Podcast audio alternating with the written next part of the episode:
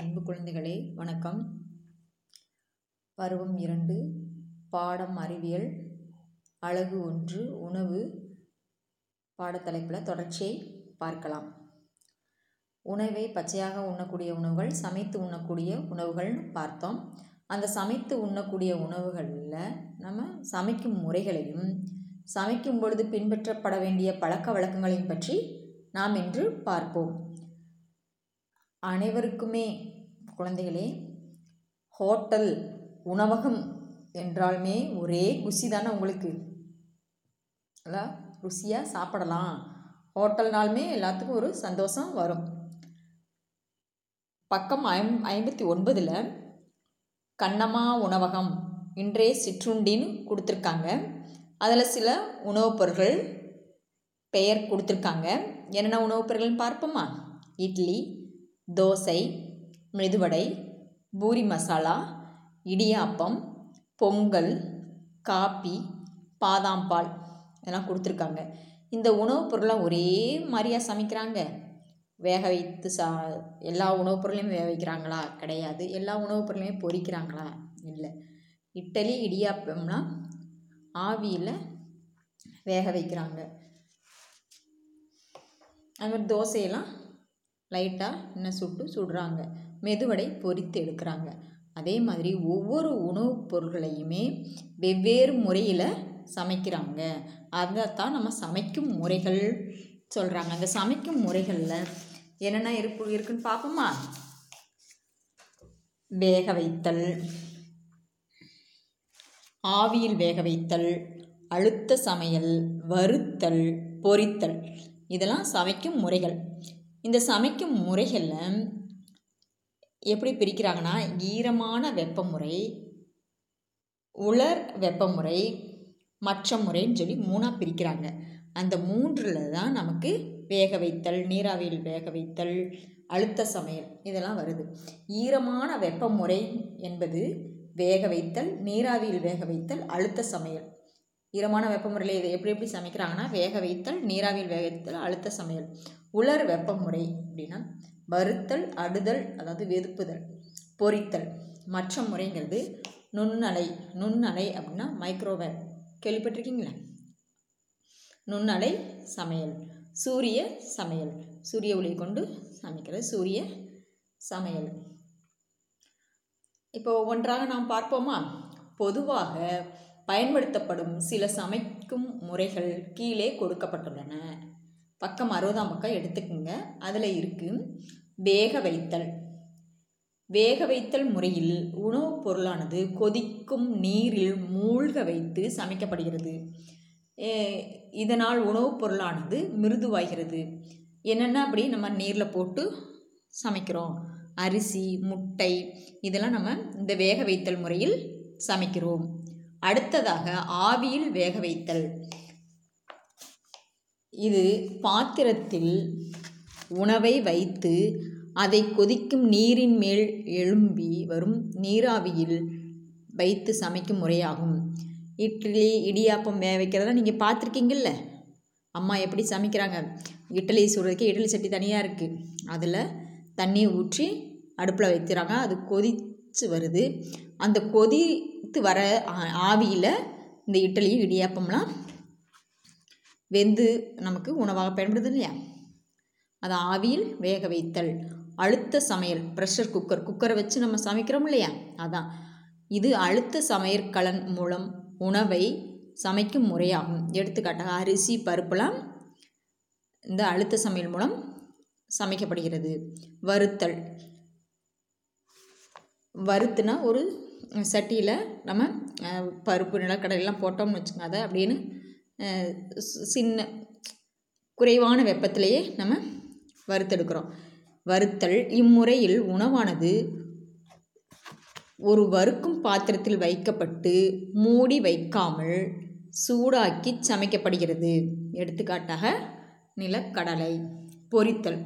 சூடான எண்ணெயில் அந்த எண்ணெய் காஞ்ச உடனே நம்ம உணவுப் பொருள் அதில் போட்டு எடுக்கிறோம். அதான் பொரித்தல்.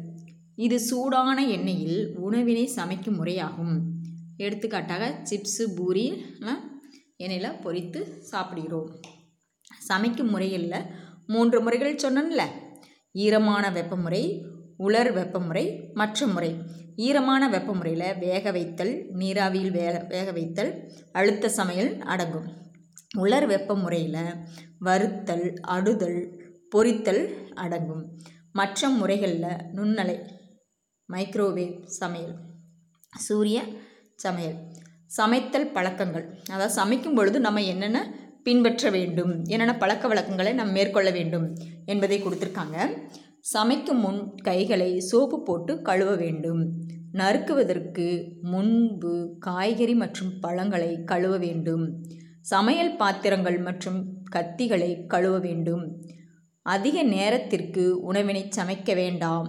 ஏனெனில் உணவில் உள்ள சத்துகள் அழிக்கப்பட்டுவிடும் உணவினை சமைப்பதற்கு ஒருமுறை பயன்படுத்திய எண்ணெயை மறுமுறை பயன்படுத்த வேண்டாம். உணவுப் பொருட்களை அவற்றின் காலாவதி தேதிக்கு பிறகு பயன்படுத்துவது உடல்நலத்திற்கு நல்லதன்று.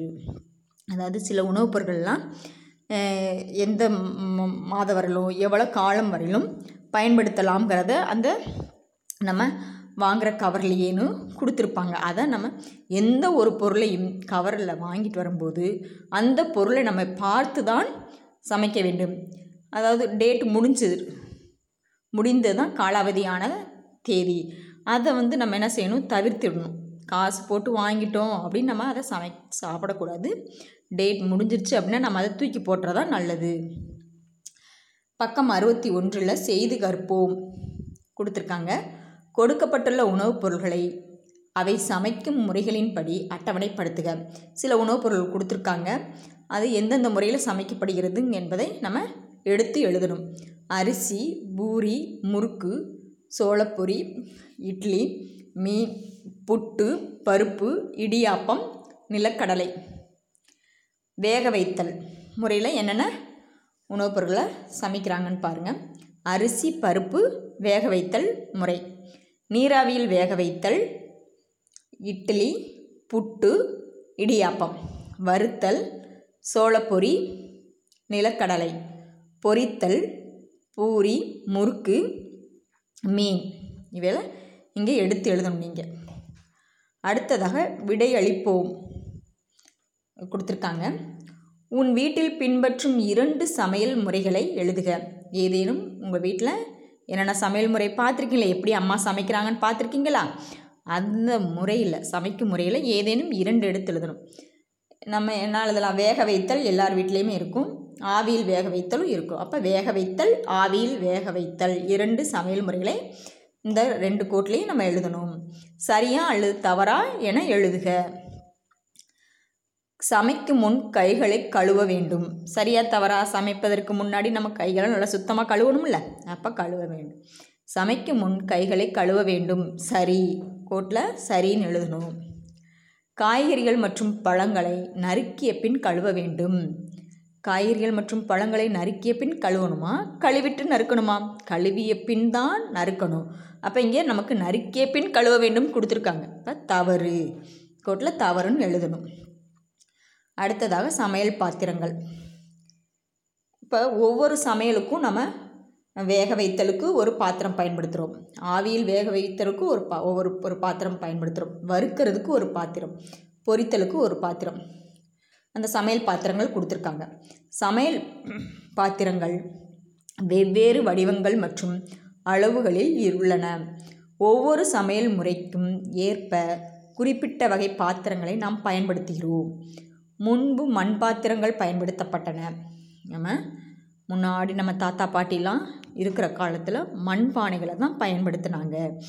இப்பொழுது எவர் சில்வர் மற்றும் அலுமினிய பாத்திரங்கள் சமையலுக்கு பயன்படுத்தப்படுகின்றன.